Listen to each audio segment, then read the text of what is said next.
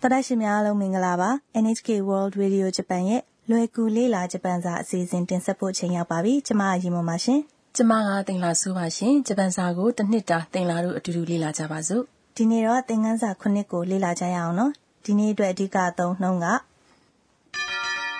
シュークリームはありますかတိုက်ရိုက်ဘာသာပြန်မယ်ဆိုရင်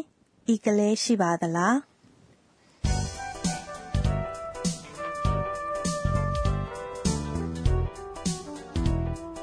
တော်တာရှင်တို့ရေလွယ်ကူလိလာဂျပန်စာသင်ခန်းစာရဲ့အဓိကဇာတ်ကောင်ကထိုင်းနိုင်ငံကကျောင်းသူလေးအာနာပါဒီနေ့တော့အာနာဟာဆာကူရာနဲ့အတူ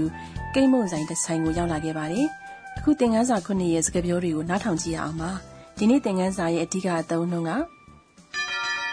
シュークリームはありますかဤကလေးလို့ခေါ်တဲ့ cream puff ရှိပါသလားဆိုတဲ့အဓိပ္ပာယ်ပါ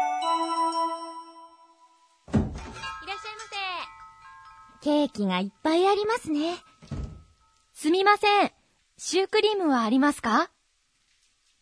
い、こちらです。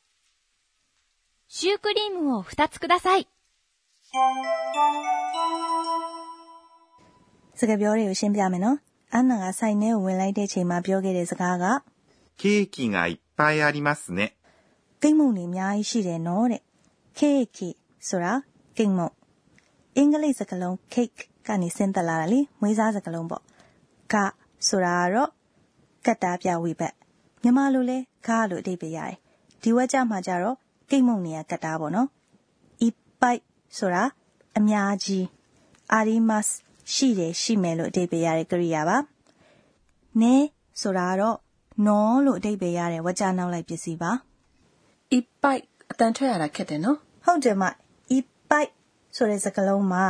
ဤ ရဲ့အနောက်မှာစုအသေးလေးပါတဲ့အတွက်အတန်တစ်ချက်စာရက်ပြီးတော့မှ bite ဆိုတာကိုအားထည့်ပြီးတော့ပြောရတယ်လေ့ကျင့်ကြည့်ရအောင်နော်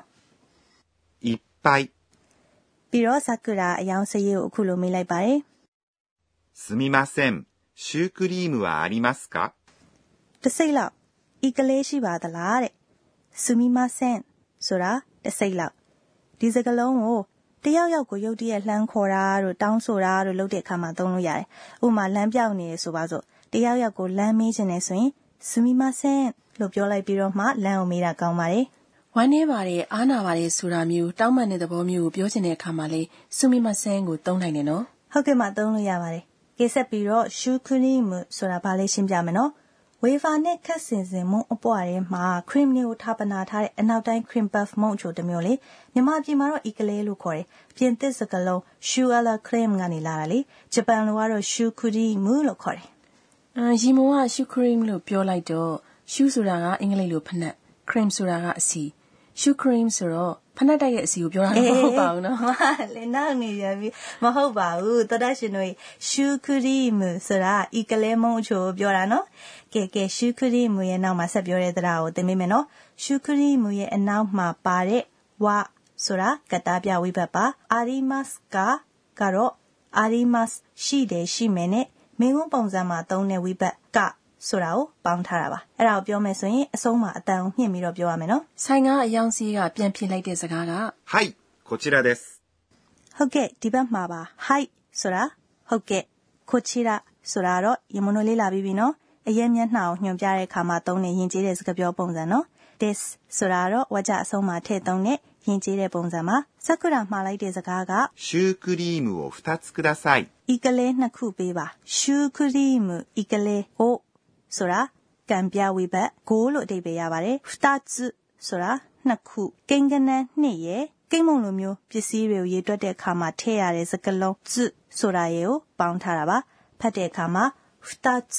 လို့ဖတ်ရပါတယ်။ခုဒါဆိုင်ဆိုတာကတော့ပေးပါလို့အဓိပ္ပာယ်ရပါတယ်။ရှင်မွန်ကြီးပြီးတဲ့သင်ခန်းစာမှာတော့ကနံပါတ်2ဆိုတာကိုနိလို့လေ့လာခဲ့တယ်နော်။ဒီမှာပြောနေတာက futatsu နော်။ဘာဖြစ်လို့ကွာနေရလဲ။မဒီလိုလေ 1ကနေ30အထိကိန်းကနန်းတွေရဲ့နောက်မှာအရေးအတွက်ကိုဖော်ပြတဲ့စကားလုံးစုဆိုတာပါလာတဲ့အခါကျတော့ဖတ်တဲ့ပုံစံကပြောင်းသွားတယ်လေဒါရှိကလေးကသုံးလာတဲ့ပုံစံပေါ့နော်အဲ့ဒါကိုအခုထိသုံးနေသေးတဲ့သဘောပါဟိုတုန်းက1 2 3ဆိုတာကို he who me လို့သုံးကြတယ်အဲ့တော့အရာဝတ္ထုတို့အသက်တို့ရက်ဆွဲတို့ပြောတဲ့အခါမှာအဲ့ဒီရှေးခေတ်အသုံးနှုန်းတွေကခုထိကျန်နေတာလေကဲတစ်ကနေ30အထိအရေးအတွက်ကိုဖော်ပြတဲ့စကားလုံးတွေကိုဆိုပြမယ်နော်တခု1つနနှစ်ခု 二つ、 သုံးခု 三つ、 လေးခု 四つ、 ငါးခု 五つ、 ၆ခု 六つ、 ခုနှစ်ခု 七つ、 ရှစ်ခု 八つ、 ကိုးခု 九つ、 ဆယ်ခု と、 ဟွန်းတစ်ဆယ်ကထူးကြတယ်နော် ဟုတ်တယ်မつဆိုတာမပါဘဲနဲ့とလို့ပြောတယ် နံပါတ်ခုနှစ်ကတော့ဒီအတိုင်းပဲမပြောင်းဘူးနော် 7ခုနှစ်နဲ့つဆိုတာကိုပေါင်းပြီးတော့7つလို့ပြောတာလေ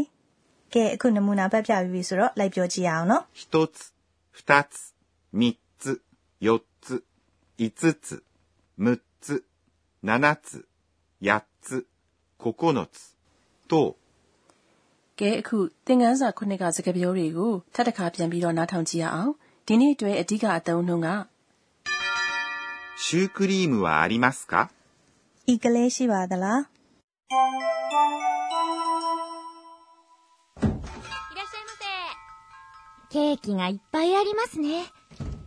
すみません。シュークリームはありますかはい、こちらです。シュークリームを2つください。 အခုဆက်ပြီးသင်ပေးပါဆီယာမကဏ္ဍကိုစလိုက်ရအောင်နော်ဒီအစီအစဉ်ရဲ့ကြီးကြပ်သူပမောက္ခအာကာနေထုခုနာကကဒီနေ့သင်ခန်းစာတွေရဲ့လေ့လာရမယ့်အဓိကချက်တွေကိုသင်ပြပေးပါမယ် ရှီမွန်ရေအာရီမတ်ရှိတယ်ရှိမယ်ဆိုတဲ့ကရိယာကိုဘယ်လိုမျိုးသုံးနိုင်လဲ အဲ့ဒါကိုဆီယာမကိုမေးကြည့်ရအောင်နော် 私が教えましょう。 ဆီယာမပြောတာကအာဒီမတ်ရှိတယ်ရှိမယ်ဆိုတာလူတွေအရာဝတ္ထုတွေရဲ့တည်ရှိမှုကိုဖော်ပြတဲ့ကရိယာပါတဲ့အာဒီမတ်နဲ့သက်ဆိုင်တဲ့ကတ္တာရဲ့နောက်မှာဝိဘတ်ဂါကိုတွဲသုံးလေးရှိတယ်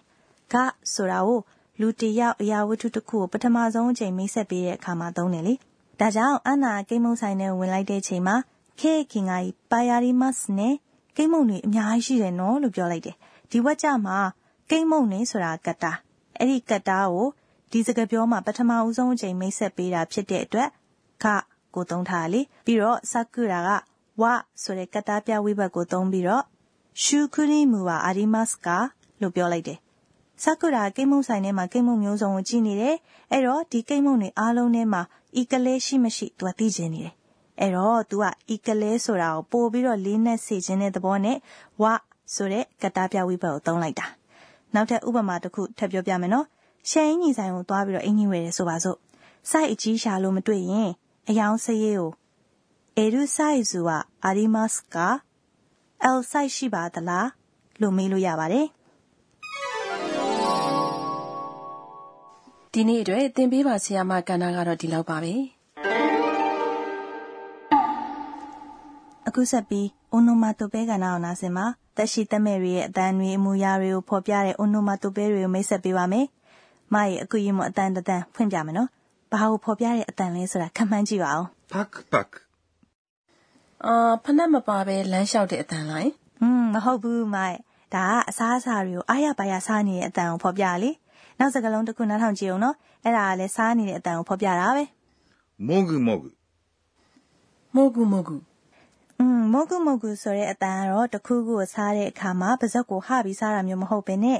နှာခမ်းကိုစီပြီးတော့ဝါးနေတဲ့ပုံစံကိုဖော်ပြတဲ့အခါမှာသုံးပါတယ်ဒီကနေ့အတွက် onomatope ခန္ဓာကတော့ဒီလောက်ပါပဲ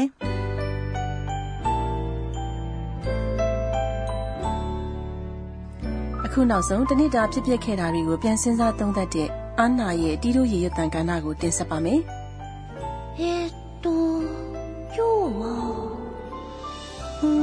มဒီနေ့တော့ခုဒါဆိုင်ဆိုတဲ့စကားအသက်ကိုအသုံးဝင်တဲ့စကားရက်ပဲပစ္စည်းဝယ်တဲ့အခါမှာအဲ့ပစ္စည်းကိုညွှန်ပြလိုက်ပြီးတော့ခေါ်တဲ့ခုဒါဆိုင်ဒါကိုပေးပါလို့ပြောလို့ရတယ်အဲ့ဒီပစ္စည်းရဲ့နာမည်ကိုမသိတော့မှအဲ့လိုပြောပြီးတော့ဝယ်လို့ရတယ် သောတာရှင်တို့ရေသင်ခန်းစာခုနှစ်ကိုနှစ်သက်ပါရဲ့လားဒီနေ့ရဲ့အဓိကအသုံးနှုန်းက